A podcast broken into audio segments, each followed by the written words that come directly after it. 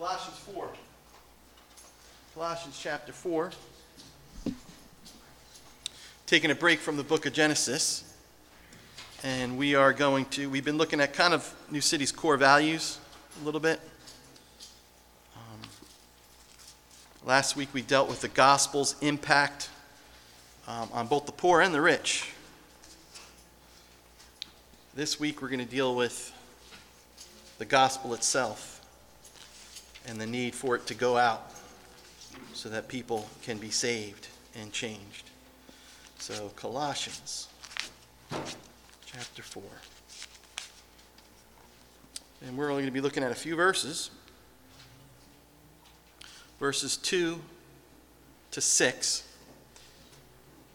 This is a textual sermon, but in another way, it's topical. So, we preached through Colossians not too long ago but I'm going to focus on just some things out of the text. Um, if you'd like to hear the whole text, you can go online. We're online, and you can hear that sermon. So let's stand together for the reading of God's holy, inerrant word. May He bless it to our hearts this very morning. Devote yourselves to prayer, being watchful and thankful. And pray for us, too that God may open a door for our message, so that we may proclaim the mystery of Christ, for which I am in chains. Pray that I may proclaim it clearly, as I should. Be wise in the way you act toward outsiders. Make the most of every opportunity. Let your conversation be always full of grace, seasoned with salt, so that you may know how to answer everyone. Thus ends the reading of God's holy, inerrant word. May He bless it to our hearts and lives this morning. You may be seated. Amen. Now, I know how to make every single Christian in this room feel guilty about themselves. I'm not talking about pointing out some secret sin of yours or some uh, sin that I found out about. I'm not even talking about worldliness that's infiltrated the church. Yep, I'm going to be talking about the E word. What's the E word? Evangelism. See, already you're like, rut row. Let me, let me take a little crack at it, as a matter of fact. Let, let, let, me, let me throw the guilt on for a minute. Just stick with me for a moment. Listen. When was the last time you shared the gospel with someone who doesn't know Jesus yet? Or better yet, have you ever in your entire Christian life led someone to Christ? And for those of you who may have done that, how long ago was it? I don't need to go any further, do I? You understand where that's coming from?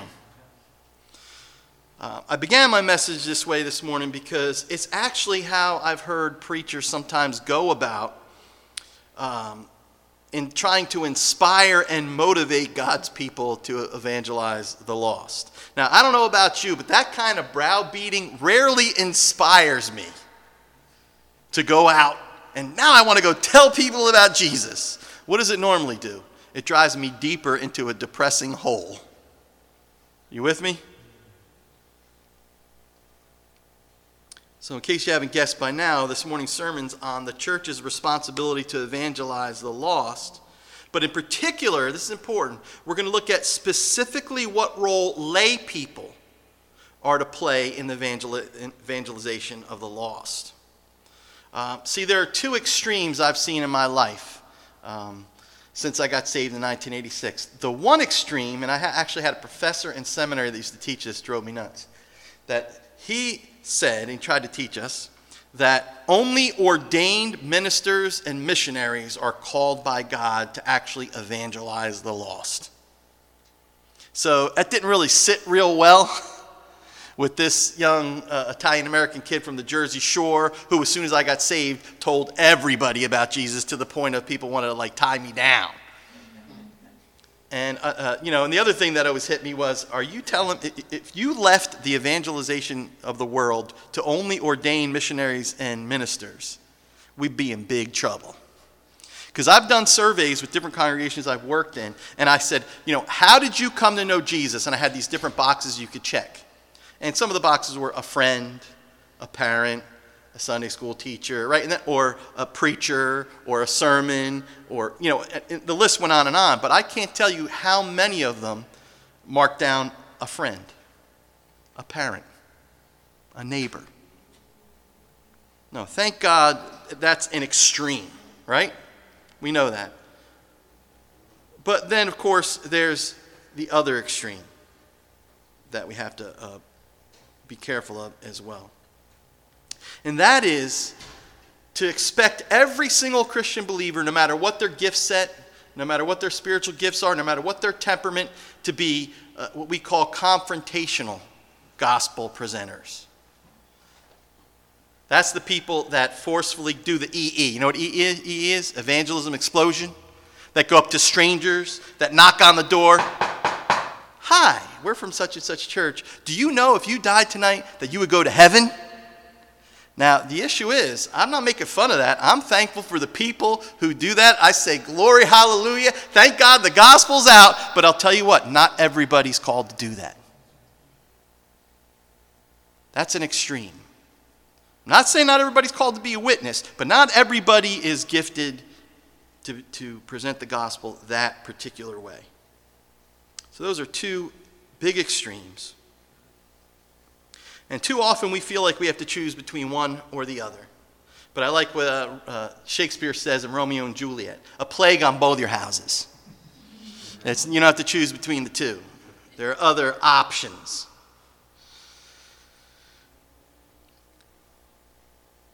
I think it's important because when you look at the whole full body of Christ,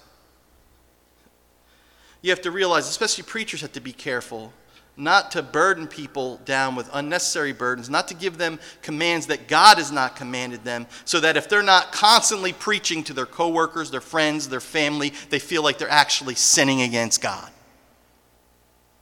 And I know I've been under that preaching, and I probably have to say in my younger years, I probably preach like that to some degree or another. Now, here's the issue before I, we jump right into this text. Here's the thing that really hit me. Now, I cut my teeth on the epistles of Paul when I first got saved. I, I, don't know why Paul's epistles just seem to really speak to me. Of course, the whole Bible, but really, so I know them really well by the grace of God. And I asked myself the question where would I go in Paul's epistles to find a command to lay people to go out and proclaim the gospel? And you know where it is? Nowhere. That was a shocker to me. That was a huge shocker that there's no overt command to lay people to go and preach the gospel.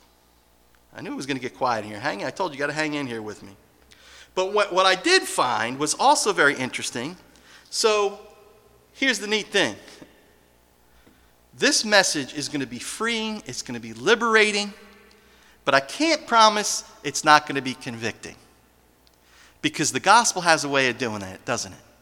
It has a way of convicting us in a way that at the same time it encourages us and it inspires us and it sends us out with joy to do the very thing that God calls us to do. The gospel has the power to do that where the law doesn't.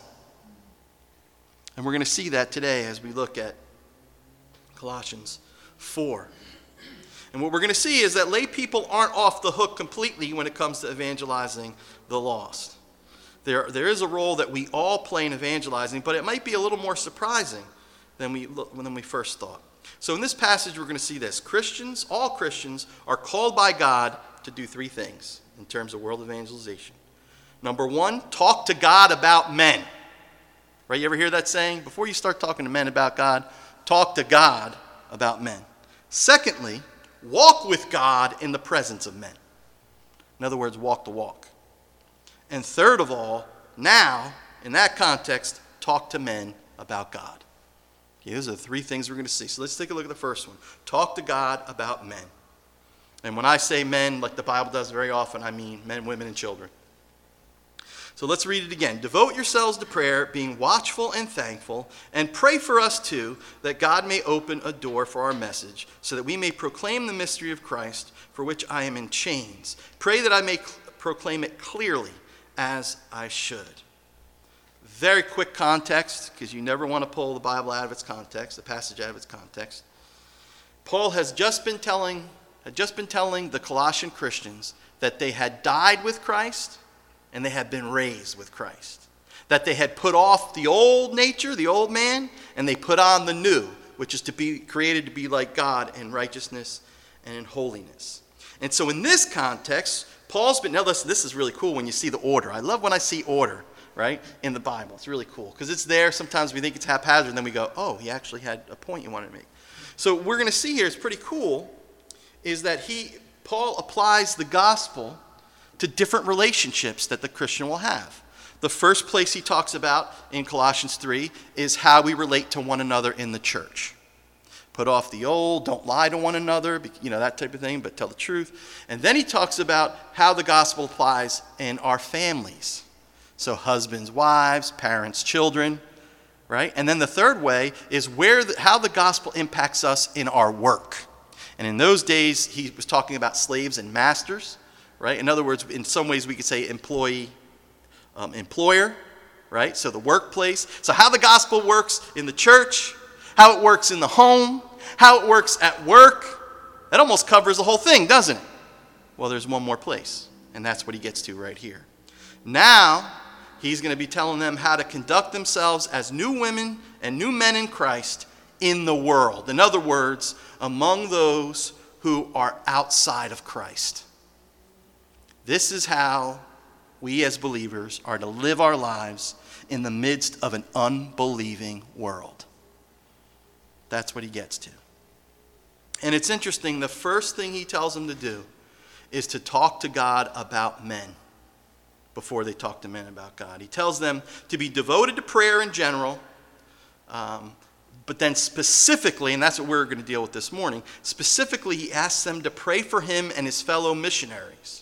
He asked them to pray that God would open a door for their message, that is the gospel, and that he might proclaim it clearly as he rightfully should. Now, look, this should be beyond controversy, no matter where we stand on these things, that as the church of Jesus Christ, we need to be praying fervently for pastors, for evangelists, for missionaries. Can I get an amen? amen. It's the, the church needs to be on her face constantly.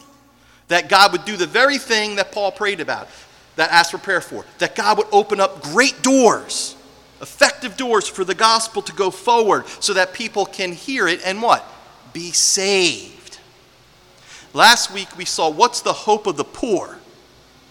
What's the hope of the poor? To get rich? No. Hope of the poor is the gospel, which can give them hope and new life. Life here and then hereafter. What's the hope for the rich? Same thing. The gospel of Jesus Christ, which will transform their greed into generosity so that they could cooperate with God and His purposes in being a blessing to many. And so here we see what is the need for the world in general, of course. It's for the gospel. When we look around at our own city, when we look around our own situations, our own family life, we realize, you know, we get depressed, we, we could feel horrible. We could wonder what's the answer when all along, as believers, we know what the answer is the ultimate answer, the only answer that's going to last into eternity.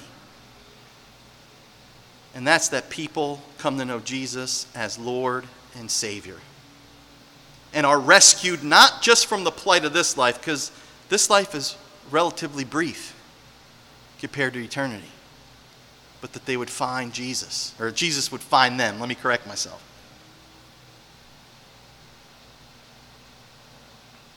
Someone once said this, Thomas Bach said, Many of us cannot reach the mission fields on our feet, but we can reach them on our knees. Sometimes you have a burden, maybe for specific places. And there are places in my life I probably will never get to in terms of myself ministering the gospel, but I have a heart for them. And I can get a beeline right away to God if I go on my knees. And I say, Lord, you know that little church in Naples I got to visit? Add to their number those who are being saved. Strengthen the arms and the hands of those brothers and sisters who are out there putting their lives out for the sake of the gospel. Lord, have a witness in Italy. And you could do that with Liberia, Hong Kong, New Jersey, that's right. everywhere. We ought to join together in believing kingdom prayer for those who, as a, as a calling, preach the gospel. And it's interesting to me that the Apostle Paul, who, when you look at his evangelistic activities, you're just like, there's no way I could do a, a, a, fraction of a tenth of the people that he's reached. And what does he do? He says, I need your prayer. I need your help. Pray for me. That's humbling. Dick Lucas puts it this way He says, It's of great interest that the first duty of the Christians in Colossae was to open their mouths in prayer for the preachers of the gospel whom God had evidently called to this work. It was not, by inference, their first duty themselves to preach. The fresh and necessary awakening of the churches today to the concept of every member ministry and the mobilization of all Christians to take the gospel to all the world should not be allowed to tone down this truth. And what he's saying there is let's not go from one extreme to the other. So the Apostle Paul exhorts us, first of all, to pray for those who have the particular call to preach the gospel. The second exhortation, as it relates to our relationship with those outside the faith, is to walk in wisdom in the presence of men. It's interesting, the first duty for every single Christian is to walk the walk in every area of their lives. You know, show me, don't tell me. That's the first step. Verse 5 be wise in the way you act toward outsiders. Make the most of every opportunity. Now, this is convicting, isn't it? It's convicting because it's simply to say that we got to make sure that we're walking the walk before we start waxing eloquent and talking the talk. Um, D.L. Moody once said this, and I already put this in my sermon, and then Facebook puts up a quote that I quoted six years ago, and it's this one. Uh, this very day. I'm like, boy, you know, if my mom would have was only here, because we used to say, Ma, again? You're telling us that same story? Well, hey, I don't mind. This is a good quote. You, you can hear it again. It's worth it. D.L. Moody said this The Christian is the world's Bible, and in many cases, a revision is necessary. We are the gospel according to put your name there. Because that's what everybody's seeing. We don't have to like it, but if we are really believers in Christ, that's a fact. That's a fact. One time in the city here, I was conversing with a woman who had gotten in trouble with the law. She did something really, really shady in her business practice and got caught. And I was visiting with her, and she just chatting with her, trying to, you know, have a good conversation. And she said, Oh, my husband loves to talk the Bible. And I got to tell you, I kind of bit my tongue, you know, it was probably a little blood trickling. I'm thinking to myself, you know, it might have been a good idea if he decided to live the Bible first before he decided to talk the Bible. You know, it's very wearying when we hear people waxing eloquently and yet their, their lives, I'm not talking about we're all imperfect, but their lives are diametrically opposed to Jesus going in a total different direction. And yet they want to talk the Bible. Paul is saying that we have a responsibility to watch how we live before the watching world. Why? Because whether we like it or not, we're representing Jesus. We are his redeemed people. Now, in verse 3, he asks the Colossians to pray for his opportunity to preach the gospel. But in verse 5, he turns to the everyday opportunities that God will give us to walk the talk every day between a lost, listen, and a spiritually needy watching world. Now, I love this story because Dr. D. James Kennedy, I got to tell you about him real quick. Dr. D. James Kennedy is the one who started the evangelism explosion program. And they forced me to take that training uh, when I took my first call in Baltimore, Maryland. And, but the training was in Michigan. Don't ask. So I'm in Michigan. I'm, I'm doing this EE thing. And as you're reading the materials, um, Dr. D. James T- Kennedy, who's now with the Lord, a dear brother in Christ, he puts the fear of God in you. All right, about being able, everybody should be able to be bold uh, proclaimers of the gospel. And he tells the story, this is important. He tells the story of how he goes, when he first came out of seminary, he goes to uh, the pastor, his pastor friend, Kennedy Smart, just to confuse you, they both have Kennedy in the name. Kennedy Smart invited him to come and preach some evangelistic sermons for like uh, 10 days. And during the day, he didn't tell them they were going to do this, they're going to go door to door and share the gospel with people. So he tells about this one story where he goes, he knocks on the door, they all they go in, and there's this big burly guy, kind of hulking kind of a guy.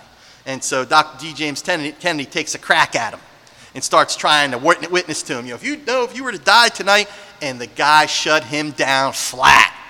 As a matter of fact, the more that Dr. D. James Kennedy talked, the more angry this guy got, and it really went south real quick. Until the guy who, the pastor, fellow pastor and friend who had invited him there, took over. He took over, and in a matter of minutes, D. James Kennedy says, he had that guy receiving Jesus as Lord and Savior. But here was the takeaway for D. James Kennedy it's because I wasn't good enough at presenting the gospel, and the other pastor was better. And, and you know how that guilted the snot out of me when I'm reading that? Because now, if you had any fear of evangelism before, right, what's the biggest fear that laymen have? I'm going to say the wrong thing, right? Or I'm not going to have the right answer. I'm not going to do it right. Anybody with me on this? So then, just by happenstance, I call it good God incidents, I'm reading Kennedy Smart's book for a different class in seminary, and it's on the history of the PCA, so I didn't even know these two things would connect and he begins to tell the same story. But I want to quote, I think I have the quote here. Do I have the quote here? If... Yeah, so this is what Kennedy Smart says, his version of the story. He talks about how the same exact incident I just told you, but then he says this Jim, that's Dr. D. James Kennedy, says it was because he was a poor evangelist, but that really wasn't so. It's just that he had no bridge to the man. The man knew I loved him. I had shown it in many small ways in the community and during troubles in his family. So forgive me, but Dr. D. James Kennedy, you kind of left a really important detail out. And what was that detail? His buddy had loved on that guy and that guy's family. So he had the respect and he gained a hearing for the gospel. So when Kennedy Smart shared the gospel, he had the beauty of the good works and the walk, walk in the walk before him, so that when he talked the talk, the man actually listened. So, brothers and sisters, we can't minimize how we can beautify the gospel by the way we live in front of a watching world, the way we care. You know, it's that whole thing um, people don't care how much you know until they know how much you care. That's very, very true. So when we walk the walk in our everyday lives, walking in the freedom and the joy of the gospel, whether it's in the church, among our brothers and sisters in Christ, whether it's at home, whether it's in the workplace, opportunities to share the gospel with unbelievers, listen, will happen. They will come up. As a matter of fact, we won't be able to prevent the world from asking questions.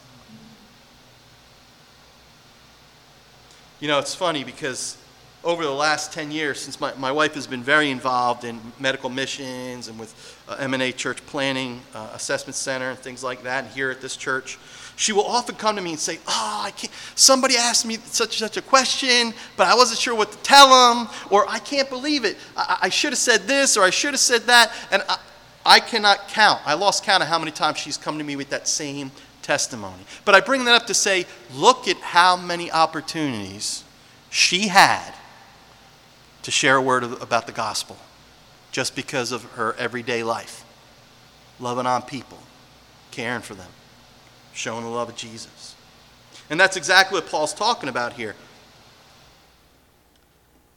And notice here he talks about, he says, um, make the most of every opportunity. Did you notice that? In the Greek, it actually says, buy up the time. Buy up the time. Curtis Vaughan puts it this way The sense of the phrase is that Christians, as an expression of practical wisdom, must buy up, seize, make the most of every opportunity for testifying to the faith. Such opportunities are brief seasons which soon pass. The wise Christian will therefore recognize them and use them while he can. You know, we talk about money doesn't just grow on trees. Well, time is running out too. And there are some opportunities that we find, boom, God opens this wide door. And if we do not walk in them right now, if we do not take that opportunity now, guess what's going to happen?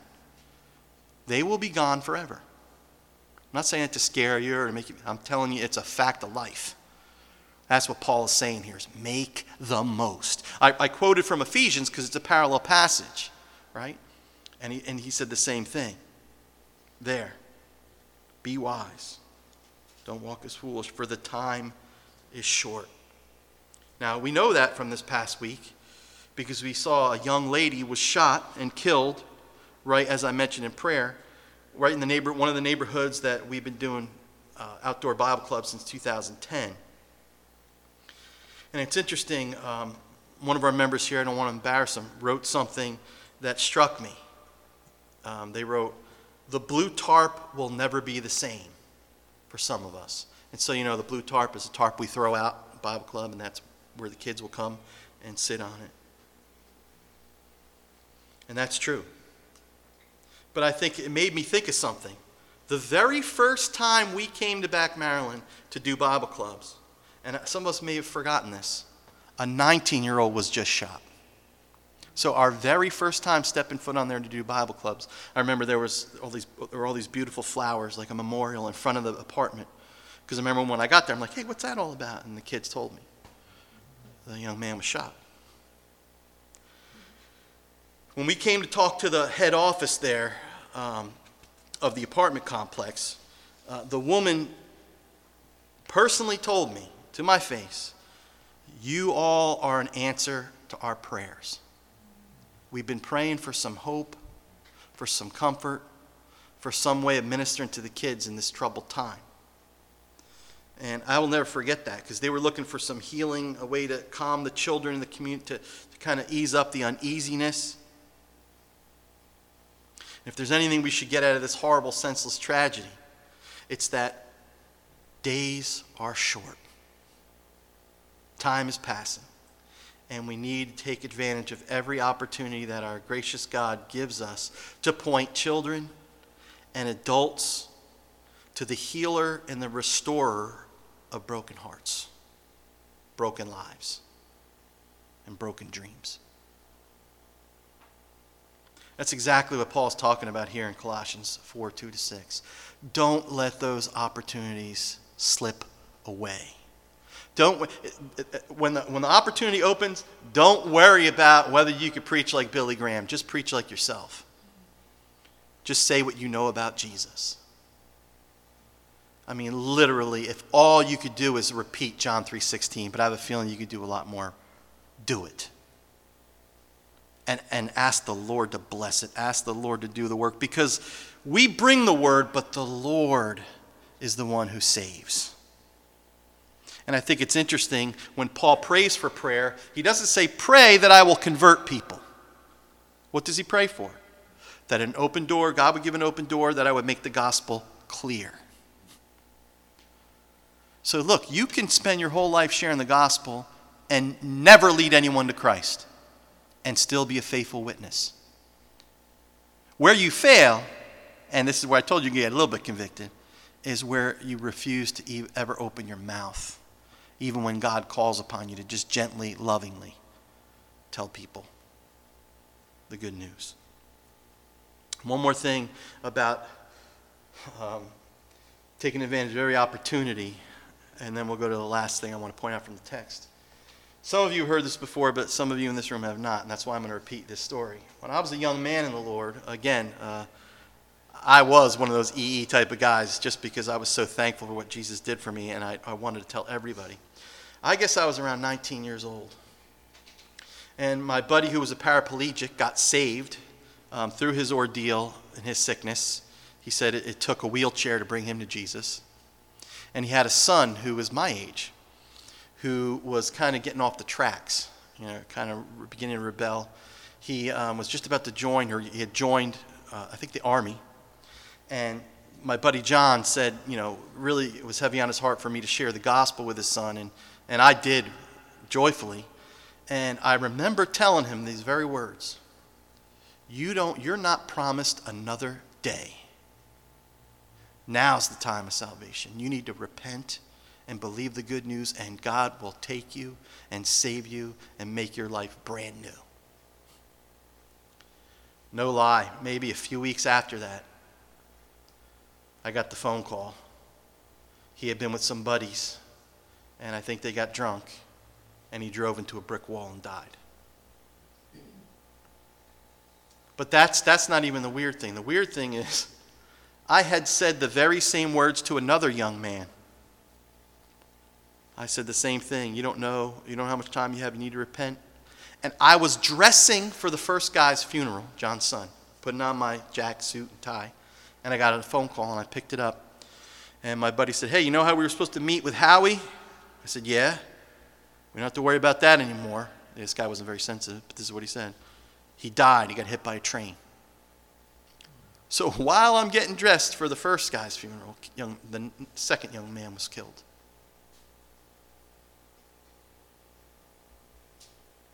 My point is don't wait. When those, I'm not saying force doors open and annoy people and keep bugging on them. I'm talking about when you see that door opens, run in it.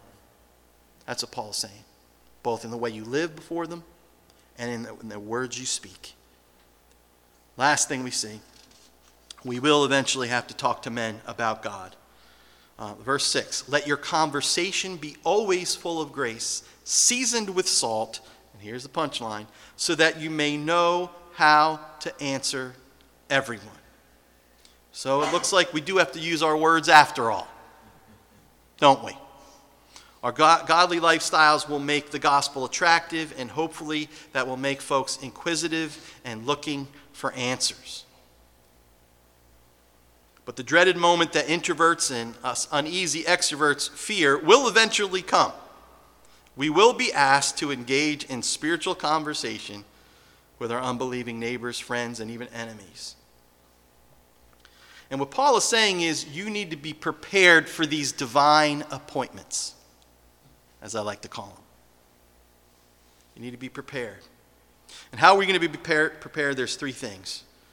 First thing Paul says is make sure your speech is always gracious, or as the original Greek puts it, that your speech is always in grace.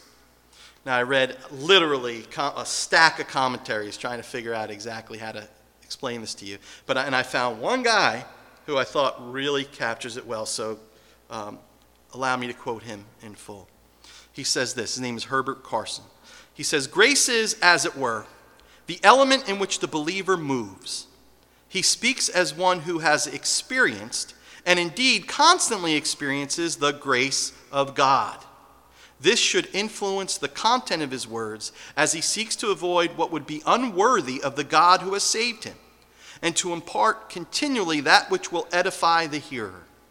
It should beget a spirit of humility, for one who is himself a debtor of grace can scarcely be boastful before men. It should lead to a gracious approach. For an awareness of God's merciful dealings with him should deliver him from a brusque or ungracious attitude toward others. Isn't that good? In other words, as those who have received the grace, we need to make sure we speak in grace when we talk to people with gracious words. Jesus, at times, read the Gospels, he was firm, but no one would ever say he wasn't gracious. He was filled with grace and truth. What the Bible says, full of grace and truth. Second thing, make sure your speech is seasoned with salt. Commentators go all over the map on this one. I'm telling you more. Well, salt makes food tasty. Well, salt, salt preserves food. Well, salt, in, in, the Greek literature, it meant witty. I'm like, okay, whatever it means. I don't know about all that, but I'll tell you one thing salt definitely has a bite, doesn't it? It has a preservative edge. And yes, it does make things flavorful. And I, th- I believe what Paul is saying is this gracious words still ought to have a healthy, preserving kick to them. The truth will always give a little punch. You with me? Amen? That means to speak in grace doesn't mean downplaying or minimizing the truth of their need for the gospel, or it doesn't minimize the content of the gospel. Both of those things still have to be there in love. Notice Jesus was very gentle with prostitutes, right? But he didn't, he didn't back off. He wasn't soft on the truth. You know, like I always think of the way he treated the woman caught in adultery. I think this might help us a little bit illustrate this. Where he says, Has anyone condemned you? Remember what she says? No. And what does he say? Here's the good news. Here's the grace. Neither do I. But there's a little salt that comes. Now go and leave your life a sin. Don't do it no more. That's salt. That's got the preservative? That's what I think Paul is talking about here. And here's the point to get right to the point. Some people, they pride themselves in telling it like it is. Did you ever notice that? And I have noticed about those folks, they could take it the least. They love, I had to just tell them how it was. And then you tell them how it was, all you know what breaks loose.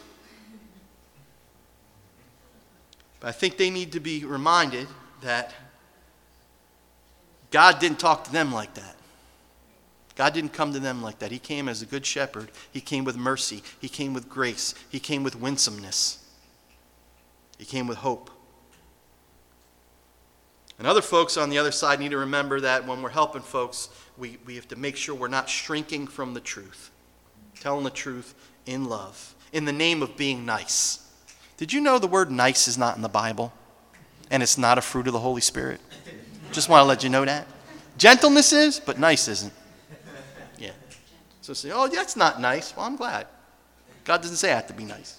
It's all right. All right, and then here's the purpose of the whole thing. Paul says, so that you may know how to answer everyone. Ding, ding, ding, million dollar thing right here. That's the bottom line. And, and I find with lay folks, as well as with ordained people, that's the thing. We want to know how to answer. Now, sometimes I think we go too far and we think we have to answer the most deep mystery that even, you know, you get, you get five guys smoking cigars, drinking scotch, they're going around circles over it, you know. I'm like, yeah, well, if that's what you want to spend your time on, God bless you. But um, I'm not talking about that. We're talking about being able to give solid, good, truthful, loving answers from the scriptures to people who need it. Peter says a very similar thing in 1 Peter 3 15 to 16. But in your hearts, set apart Christ as Lord. Always be prepared to give an answer to everyone who asks you to give the reason for the hope that you have. Notice what we have to be able to answer. Peter helps us here. The reason for the hope you have. Not all their obscure questions, but the reason for the hope you have. And do this, Paul, Peter says, with gentleness and respect keeping a clear conscience so that those who speak maliciously against your good behavior in Christ may be ashamed of their slander. So, look, what's the implications of all this? I want to just say a few things so you don't walk away here misunderstanding the message and saying, oh, Pastor just said that we're all off the hook, and if we're not ordained pastors or missionaries or evangelists, we don't have to share the gospel. That's, that's not what I'm saying. What I'm saying is this there are places, for instance, real quick in the book of Acts, where it tells us that all, during the persecution in connection with Stephen, all but the apostles were scattered. They left Jerusalem. And those who were scattered went and told the gospel wherever they went. So, guess who those people were? Unordained lay people. And the point is, you have permission. You never have to ask permission to share the gospel. You have that permission. That's the good news. So nobody's saying that you have to fit a certain thing. But we are saying the freedom here is Paul does not say we all have to be into confrontational evangelism. Now, we should, a lot of us, I know, are doing this thing.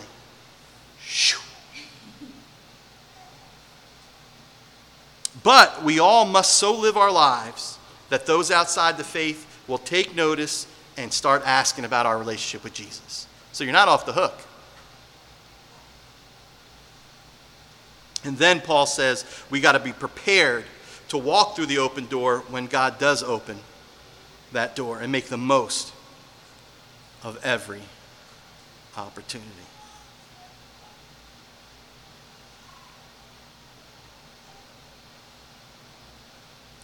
I want to close with this. If you know Jesus as your Savior, somewhere deep in that new person in Christ, you should have a deep, abiding desire to see everybody come to know Jesus as Lord and Savior. That should be your heart's desire. How, how, how many people you led to Jesus is a really bad question. Because some of us are more of a sowers than we are reapers. And we need to be careful of putting things on people that aren't biblical. However, this is what Spurgeon says. And I like this a lot. Though I can understand the possibility of an earnest sower never reaping, I love this. I cannot understand the possibility of an earnest sower being content not to reap. You see the difference? And that, I, I mean, that, that really sums up.